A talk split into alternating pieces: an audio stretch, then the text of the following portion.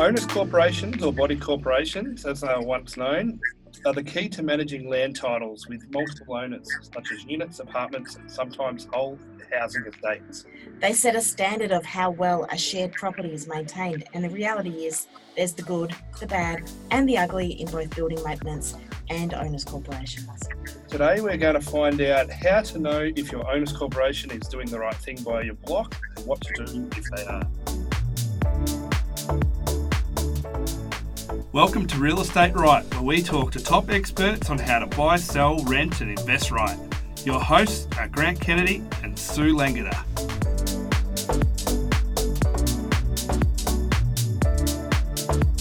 A respected leader in the strata management sector, we welcome back again Kate Yeowart, the Director of Strata Equity Management. Kate has worked in all facets of real estate and as a law clerk, and she also holds a degree in political science, which she puts to good use in her business. Welcome, Kate. Hey.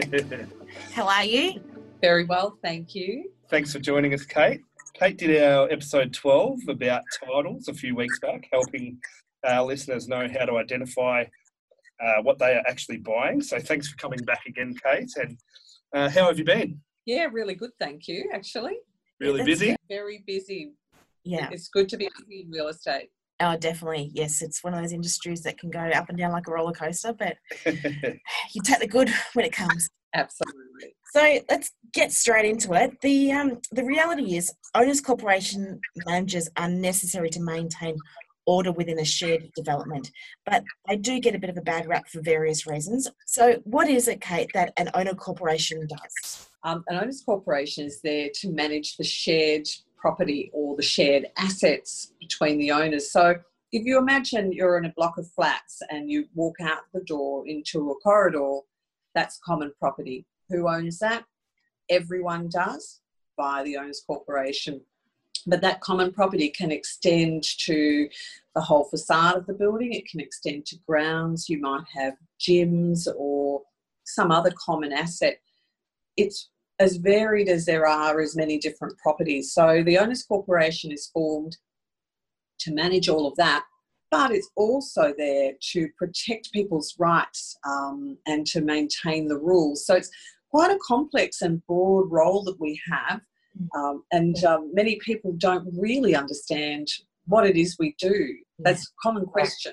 Yeah, it is a common question.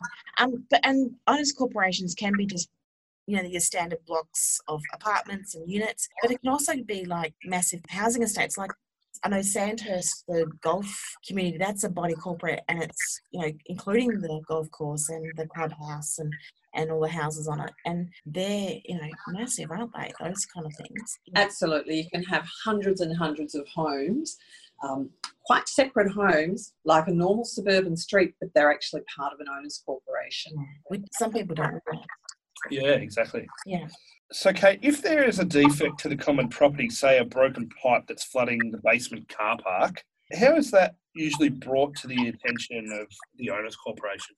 Well, the owner's corporation manager won't be out on site every day. So we rely on either the caretaker or you might have a building manager there every day or just the owners themselves to let us know what needs to be done.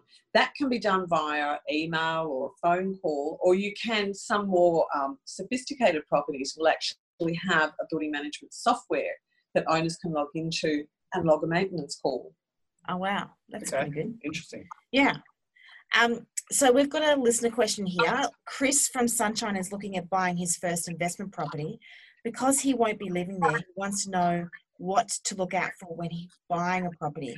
If the owner corporation is good or bad, how can he tell by just looking at the property or being at the property or even like reading the information about the property?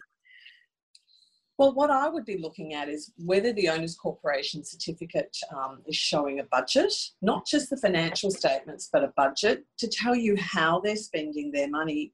Um, and determ- or depending on how they spend their money, um, whether the property is well maintained. A property inspection is vital, but you really do need to particularly read through the OC certificate and you also need to check to see if there's any levies or other um, unexpected costs coming up. They need to be listed in that OC certificate. Yes. So, you know, and if there's any, sorry, pardon? Is that by law? by law. But lots of owners still purchase properties without reading that. Yes, Mm. I can imagine. Because most people think, oh, yeah, I got myself a really cheap little apartment. And yes, the body corporates are maybe a couple thousand dollars a year, but what has gone into that is another thing. What are the, the um, what was it, the slush fund kind of thing? How is my contributions being spent? Is it being spent on good regular maintenance? Or is this, you know, a cheap body corporate? If you see a body corporate with cheap fees, you can guarantee yourself that they're not being well maintained. So I'd be really wary of any body corporate that has low fees. Low fees means low maintenance, which means poor outcomes in the future. Yeah. And also less money or less return on your property eventually, like on the in the long term. That's right, less capital improved value. Yeah. Hypothetically, say we have a 60s brick apartment block of eight by two bedroom apartments. What can be the difference in owners' corporation fees from lowest to highest that would be expected? Okay, well, you can have a block like that that could have fees as low as $200 a quarter. Yeah. Um, and then you could have fees that are about as high as five or six hundred dollars a quarter. And the difference will be whether or not you're undertaking um, regular gutter cleaning, regular window cleaning, and saving money for future major maintenance. Yeah. Um, if you've had a fund or, or an owner's corporation that's been well managed all along and, and maintenance has been done right throughout, your fees will sit somewhere in the middle of that. Okay. 350 to 400 dollars Mhm. but if you've got a property that is not well maintained they'll be down about 200 and if you've got a property that has previously not been well maintained and you're having to play catch up now five or six hundred dollars is not unheard of per quarter. Yeah. Okay. Yeah. So it's it's a good sort of round figure, and, and it's still affordable. It's not excessive. Um, No. So hopefully, uh, people who are interested in buying two bedroom apartments in a '60s building will know where they're standing anyway. I I guess it's prudent then to really have a look at where the whole building stands in terms in terms of its maintenance, doesn't it? Like, as in, you know, if you can see that it's poorly maintained in recent times, then chances are your your um, costs will go up. Yes, that's that's right. If the property hasn't been well maintained, you could end up being hit with huge levies to um, to undertake repairs. Mm. I've got a building such as that at the moment um, that I've managed for a few years, and we're stepping our way through bringing the building up to date. Um, but sadly, for the last 20 years, it's not been well maintained, and they've not gathered funds um, Mm, to maintain the building. So yeah, the, the pain is being felt by the owners now. yeah, and that's really hard because if you know you're a fairly dedicated owner and you want new windows because they're all rotting, or or you want um, the gardens to look a bit prettier than they they were, and and you want to get rid of that rubbish out of that communal laundry that no one's really using, and you versus you know five or six other owners are keen on that, but there's say two owners who aren't. Um, you know, who have been, say, the two owners who haven't been, they've been there for 20 years and they go, well, we like it as it is. It's a hard task, isn't it? Just to, to agree on it, to get it all done. Absolutely. It takes a strong manager though to be able to explain to the group of owners the, the capital improved value of a, of a well maintained block. And not just that, the better tenants that you get in. I've done it with blocks before where we've had a lot of really problematic tenants um, in the property Mm. and they've not maintained it well and the property's become run down as a result. Mm. Convincing those owners to expend some funds on that property to lift the profile, to lift the appearance, then it lifts the rental value so they get a better quality of tenant in, and all of a sudden, every all those problems are ironed out. Yeah, Actually works well. yeah. It's a, it's a rollover effect, isn't it? It is very much, but it takes a strong manager. If you've got a manager who just turns up to the meeting and does a tick, and you know, oh yeah, okay, okay, that's one thing. But if you get a strong manager who's really invested in getting the property looking good again, you know, it's a win-win. That's and that's what you want. That's right. How involved should your owner's corp manager be? What's too involved? What to the point of being creepy or versus, you know, not involved enough. Yeah. Okay, I've never known an OC manager who's who's got enough time to be that creepy too involved. We're all very busy. Um, yeah. Because it's a numbers game, but not involved enough is the manager who um, you don't get an email response. You know, if you send an email or you you phone your manager, you should get a response the same day or the next Mm. day. Um, if you're not getting a response for a couple of weeks, you've got a manager who's got too many properties on their portfolio and they're not invested enough in yours. So you need somebody who's giving really good service outcomes Mm. um, and who's responsive and who comes to the AGM prepared with quotes for work that they would suggest might need to be done instead of just saying, Oh, would you like to do this? Saying, Look, I think you should be doing this. Here's a couple of quotes. Let's make a decision. Yeah. So yeah, you've got to be forceful but tactful at the same time. Yeah, Yeah, just strong and give them guidance and leadership. It's good. How often should we hear from our owners corporation manager outside of us contacting you and you responding? What, what are the what's the yearly expectations that we'd hear from you? Okay, well, if we're going back to the sample of um, an eight unit property, Mhm. you're only really going to hear from your OC manager once a year for the AGM, Mhm. uh, each quarter for your contributions.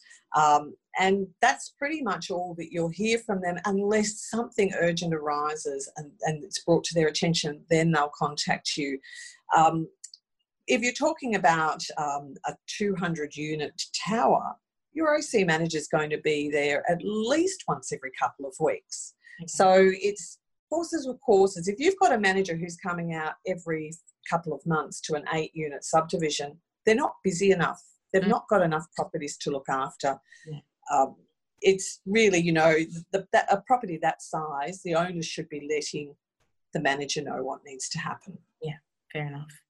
Yeah, because you see those little, little letter boxes out the front of some of those apartments, and like body corporate manager or owners corporate manager, who goes collects that for you and makes sure that you get it? Do you, do you just collect it every three months or something? Well, an owners corporation only needs a, a body corporate letterbox if they don't have um, a plaque on the, um, the property. Oh, okay. Um, so if you've got a body corporate letterbox and you've got a plaque, the manager should actually be closing off that body corporate letterbox so that they don't get all that wonderful junk mail that gets Yeah. delivered all the time. Fair but- yeah. That said, um, if you don't have your plaque there and there's a body corporate letterbox, you should be clearing it quite regularly. Yeah. Fair enough. Okay, so another listener, um, Nick from Ballarat, is concerned about his noisy neighbour when he's trying to study in the early hours of the morning.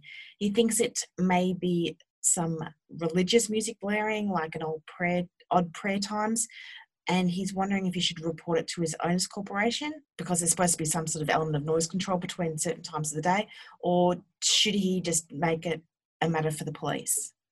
I think you should do both. Um, if it's loud enough that you would call the police, because you've got to remember if it's just somebody making noise that would be okay in the daytime but not a loud party, the Mm. police probably won't take any action. Yeah. There are guidelines for the EPA um, about noise and noise times, but the police won't always be able to attend.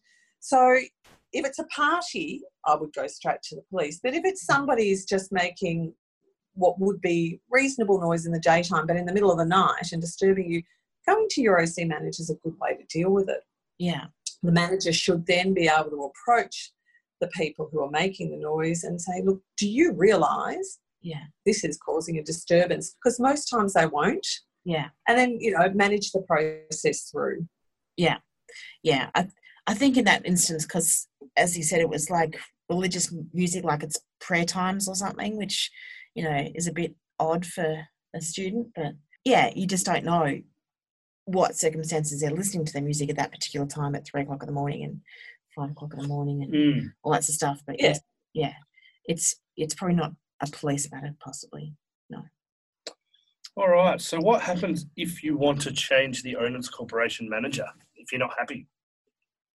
Okay, well, there's all sorts of processes to go through. One of them is you've got to look at the contract. You've got to get a copy of that contract from the manager.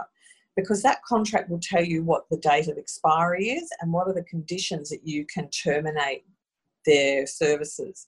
So that's step one. So there's actually a date of expiry on on a contract with an owners corp. That's right. Wow. And that I didn't realise that. Yeah. Yeah. I didn't realize that either. yeah.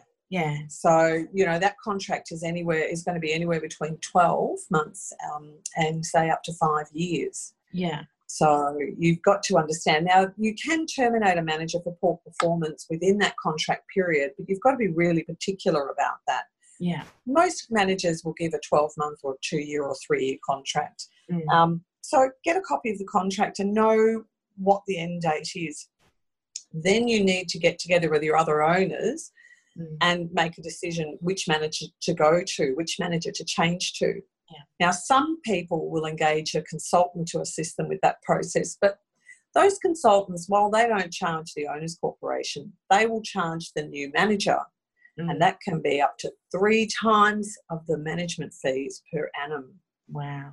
So it means you've got a manager who will be working for you for nothing for Yeah. three years. So my recommendation is to go and get referrals. Yeah. Speak to your friends who are happy with their OC manager. Find out who's managing their properties and get a couple of proposals. Sit down as a group, think about what's written in those proposals, and then maybe interview those managers Mm. for yourself and see whether you're happy with them. But remember, if they're a big company, you'll be meeting the business development manager, not the actual manager who's managing your property. Yeah. So ask for that manager to come to the meeting too. Yeah. Um, yeah, so in that way you get to meet the person that you would be interacting with and you can have confidence that, you know, that you will be looked after and your property will be well maintained. Yeah. Yeah, it's interesting because I know I've been through a few properties where they've said that, oh, you know, we're so sick of this body corporate manager, like they're just not doing what we've asked them to do, like, yada. and there was one I did in uh, Parkdale recently where they had changed it within the last 12 months and she goes, it's amazing how much stuff actually got done around here. And so she was really happy to be able to sell the house knowing that, well, the apartment, knowing that it was in good hands, you know, in terms of the management of the building And the people coming in. for the people coming in. Yeah. The right manager will, will give you a better capital improved outcome. Yeah. And that's what you want. Because, um, yeah, like you can imagine owning an apartment or a unit or something like that and it's, you know, run by the body corporate and, and you're selling it, but you feel embarrassed because the common property may not be how you would personally like it. And you're trying to dress it up as much as you can and you can't because this is common land and, and ideally you, you'd like to sell knowing that you've got a, a competent body corporate or owners corp manager looking after it all. Absolutely. What happens when different owners have different expectations from the common property? Okay, it's all about um, managing the group because the- two most common differences will be owner occupiers who want the place to look great Mm-hmm. versus absent investors who want to maximise their rental income from the property. Mm. Um, so it's a matter of getting the two groups to understand each other's perspective Mm-hmm. um, and getting, you know, as the OC manager, it's really, you know, you've got to make sure the property is well maintained. So you basically have to turn the investors around to understanding that maintaining their property well will actually serve them better. The example I, I mentioned earlier about um, doing up the property so you get a better rental return and you get better tenants and it's, it's a win-win all around it's Yeah. just simply a matter of working with the group listening to what everyone has to say and then understanding how to to turn the um, the no's into a yes Yeah, if you yeah, yeah it's just group dynamics it is. Yeah, I'm sure. Mm. hence the pol- you know hence the politics degree Yes, comes, comes in it, help. it does come in handy. All right. So, how are insurance claims dealt with? Well, this is going to be one of two ways. If, um, for instance, as a, a manager, I have a relationship with an insurance broker, Mhm. um, and that broker shares their commission with me, um, and I am authorised as a representative of that broker for insurance. So, uh, via that broker, I'll procure the insurance, and then I will manage the claims process for them. So, if, a, if a, an owner has a claim, they'll send the information to me and I'll arrange quotes and I will issue the lodge the claim with the insurer, etc. Yeah.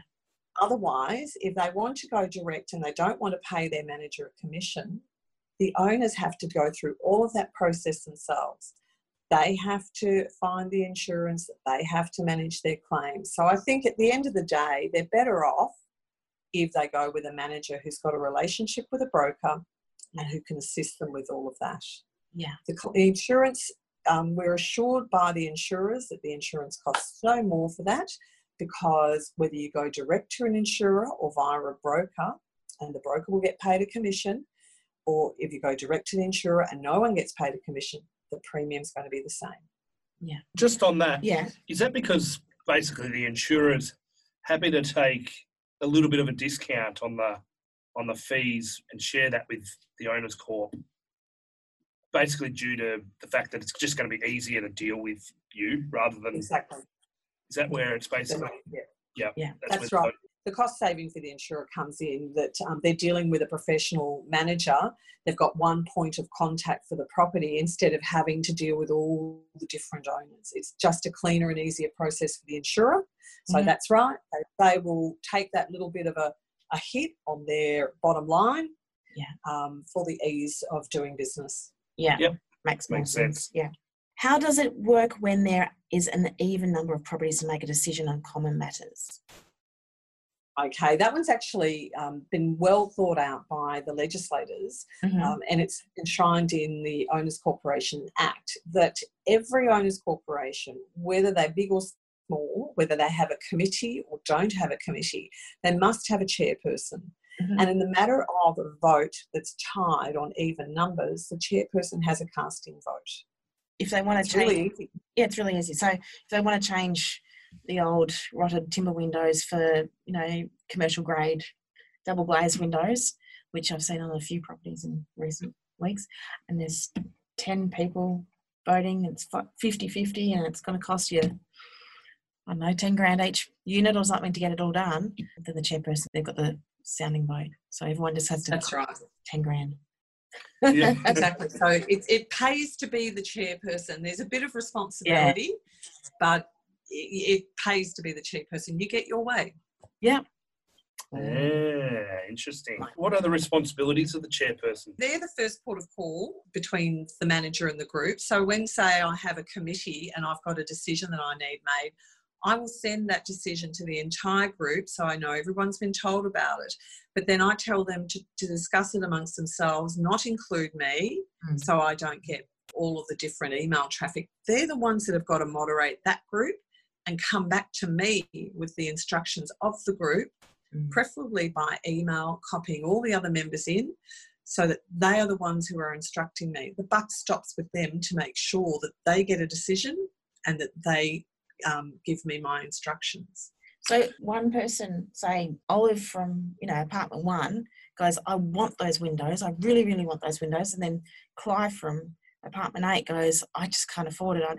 And so Olive sends you an email saying, "We've all agreed," and then Clive sends you an email saying, "No, we don't want to go ahead with this." You know what happens then? Well, that's the thing. Only the chairperson can give me the instruction. Oh, okay. So, yeah, so that's how I, it, it prevents that very issue. The Yeah. chairperson is the one who's tasked with that, and they have to make sure that I see every owner's copied in on that communication so that I know that the chairperson's not just going out on their own Yeah. and going, yeah, I want this, but no one else is in agreement. Yeah. Everyone has to be copied in. Yeah. So it's really it's about managing. Um, once again, you know they're involved in the management and they're your partner in managing the property. Yeah. Yeah. Mm. Are there any other parties that we haven't discussed involved in the scenario at all? Um, for instance, the chairperson I wasn't really aware of, but is there anything else we haven't asked? Secretary, the You can have a secretary. the The manager can be appointed as a secretary, but um, the chairperson and secretary are two roles that um, have the authority to call a general meeting. Um, Mm. Otherwise, it's the manager upon instruction from the committee or upon process from the Act. So, you know, chairperson and secretary can, call for a ballot or a meeting, so they can control those sorts of processes as well. The secretary is supposed to receive all written communication on the owner's corporation. That's why you usually delegate that role to the manager so Yeah. that we receive all of that and manage all of that. Sometimes they will appoint a secretary as one of the owners, and that secretary will delegate that um, function on to the manager as well, so that they actually do have somebody who says that, you know, who has the title of secretary, Mhm. but all the work's really done by the manager. Yeah, and the treasurer would be the same person, the be manager as well. You, you're the treasurer, aren't you? Yeah, that's right. Well, look, um, you can have a treasurer, but it's not a legislated role. Um, Yeah. So there's only the only roles that are written into the legislation are the chairperson and secretary Okay. or committee member. Um, but you can delegate one of the committee members to be a treasurer, um, and some properties do. Yeah. So it's- it's usually the accountant in the group. Yeah, usually. Yeah. All right. So, what happens if someone misses a payment or is well behind in payments contributing to the management of the building? Like, how is that dealt with? Well, look, it's a really, it's a, if you have a clear process of managing that, it's the easiest way. One of my previous hats was as a credit manager. So um, it's a pretty easy thing for me to understand. You send your fee notice out and you send a reminder. Now, the, the Act doesn't say you have to send that reminder. I prefer to, and I think good managers do. But 28 days after the debt was due, you have to issue what's called a final fee notice that's legislated in the act and that's your this is your last chance to pay before penalties apply.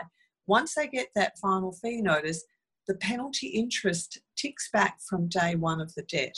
And Mhm. currently that's around 9% per annum. So you're paying a high interest on the debt. In queensland for instance they made that penalty interest higher than credit card debt. So it was cheaper to pay off your credit card than to have a debt to the owners corporation. And I think that's kind of clever. I'd like to see that in Victoria, but we haven't got there yet. Mhm. Um, so, but once you get a final fee notice, if so, that's 28 days old. If after another 28 days they still haven't paid that debt, you've got the right to go to VCAT to apply for a judgment. At that point, a good manager will pick up the phone and say to the lot owner, What's going on? Did you receive your fee notice? Is there a problem? Can we sort out a payment plan? Because the last thing you want to do is take your client to VCAT. Yeah. If you can't resolve it, and sometimes it can't be, you go to VCAT and then you're on into the court system. From VCAT, you go on to the Magistrates Court or the Federal Circuit Court.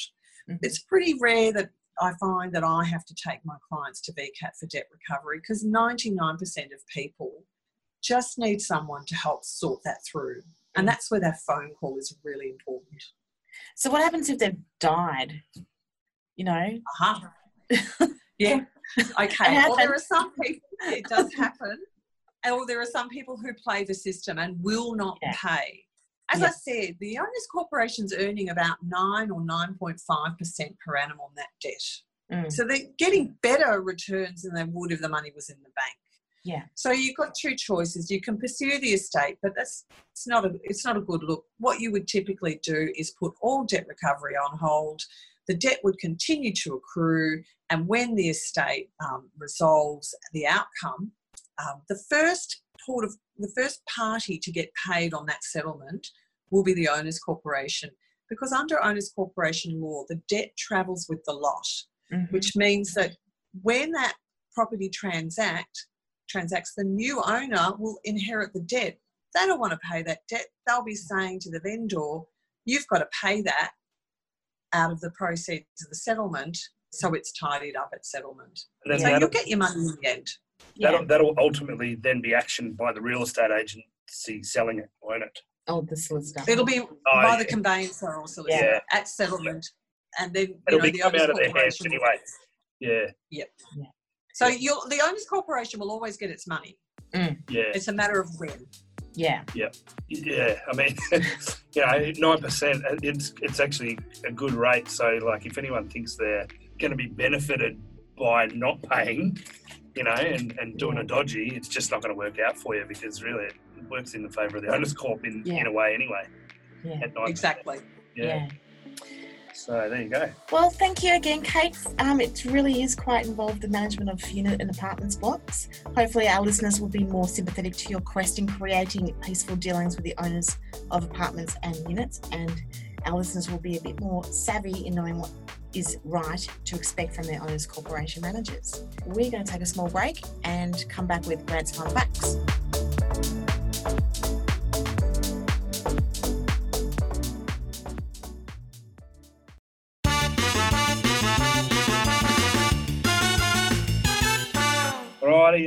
Number one. A couple of years ago, a war broke out amongst owners at a uh, iconic St Kilda building. Of the building's 70 odd owners, 33 say the building has been badly mismanaged and were very upset that it was uh, deteriorating due to the body corporate functions as a, a personal fiefdom to the building's wealthier tenants, nightclubs and bars. Uh, in journalist Clay Lucas's words from the Herald Sun, poor security and easy access uh, by outsiders to apartments at the St Kilda's iconic building have led to regular problems for residents.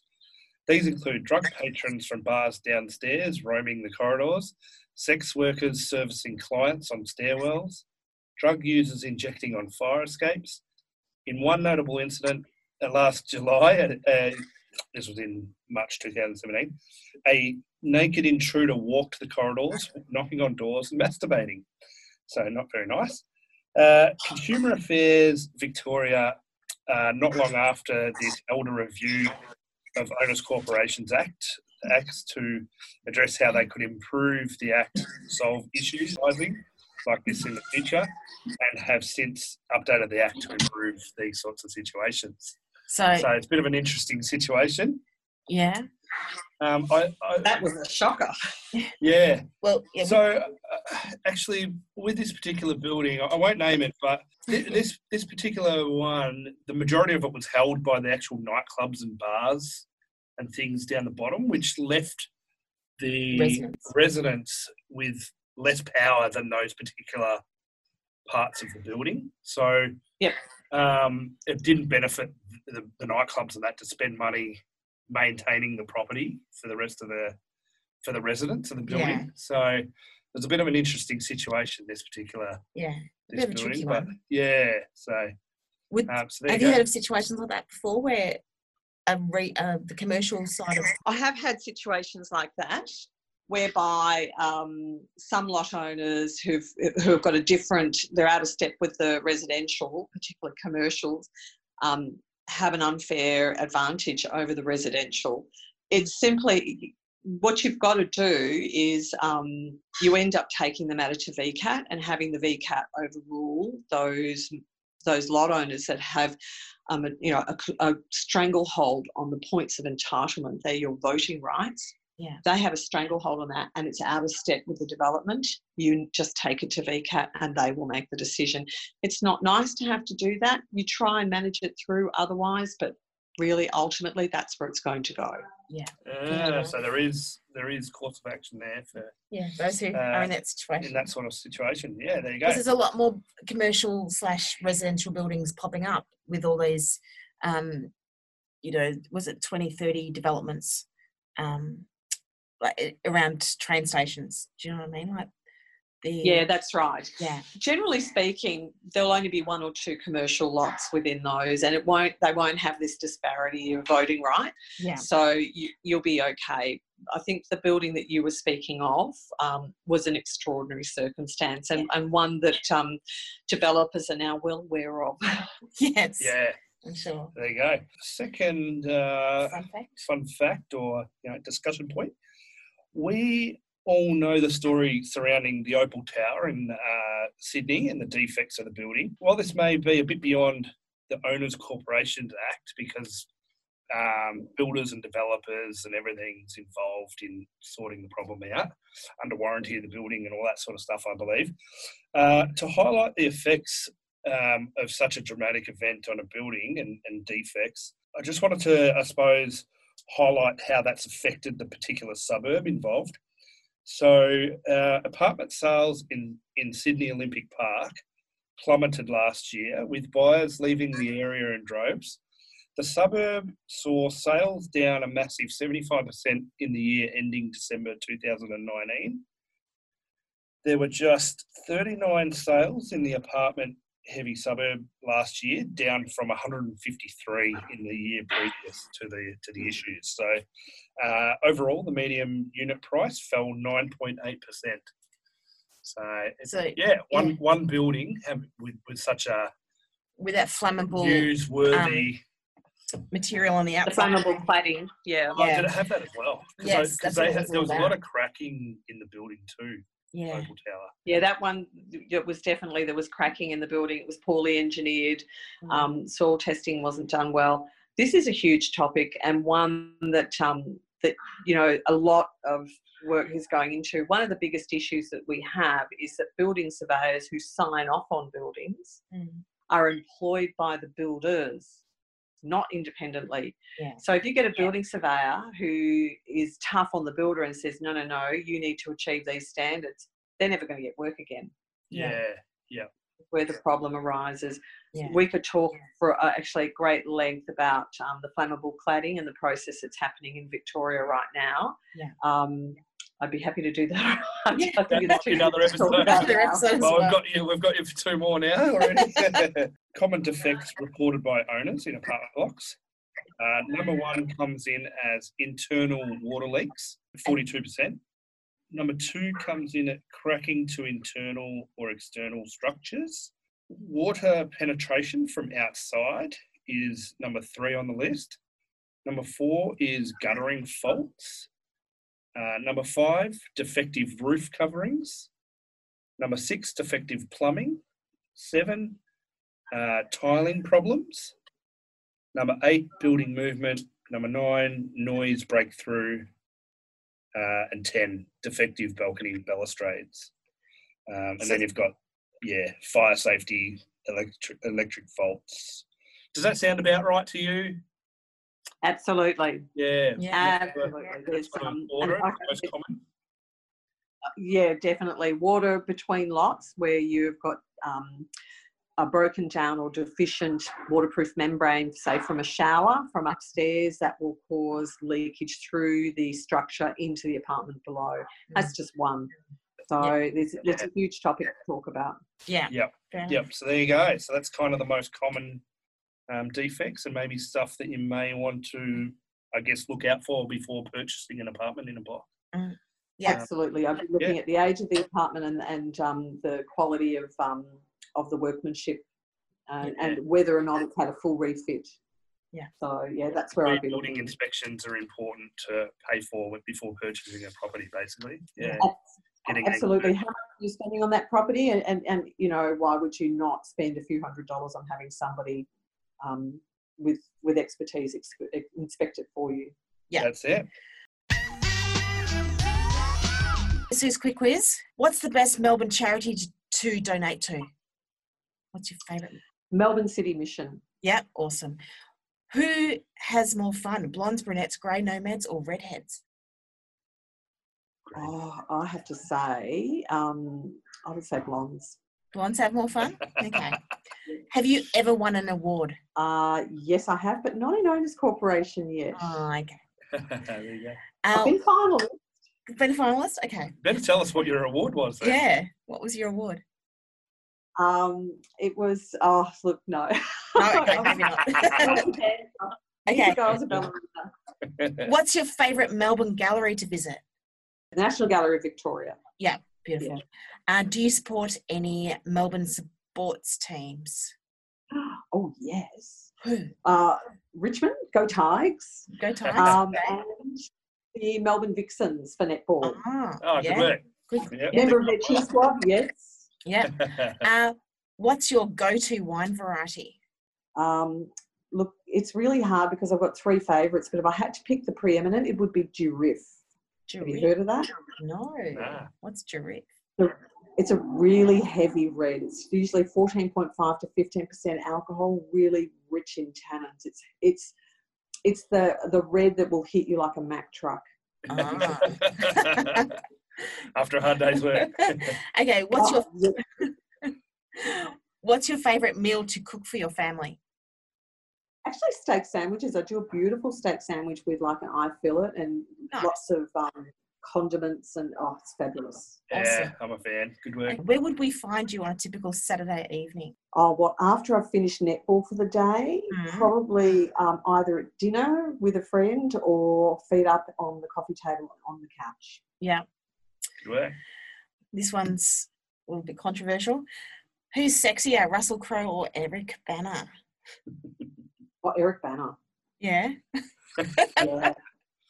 There you I go. loved him. in- I, I loved him in um, yeah, in many of his movies. Although Russell was pretty damn good in Gladiator and Yeah. Master and Commander, I have to say. Yeah. But I reckon Eric takes the cake.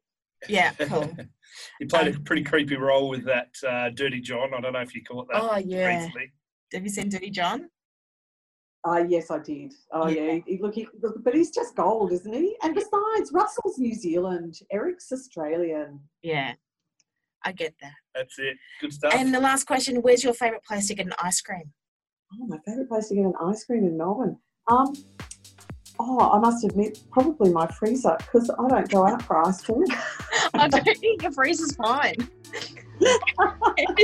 Good stuff. Good stuff. So we'd like to thank you, Kate Yeowart from Strata Equity Management, for giving us a fabulous episode again about owners corporations. We hope to get you back later in the year. And next week we have Zali Reynolds back from Shelter Real Estate to talk to us about uh, what to be looking for in your advertising schedule when you're signing up an agent to sell your home.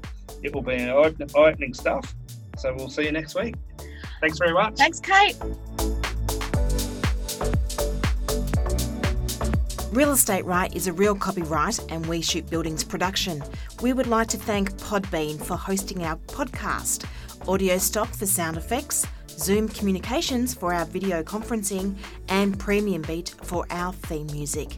Don't forget to like Real Estate Right on Facebook, Instagram, or subscribe on your favourite podcast service. If you have any questions you'd like to ask for a future episode, send an email to sue at realestateright.com.au. Thanks for listening to Real Estate Right.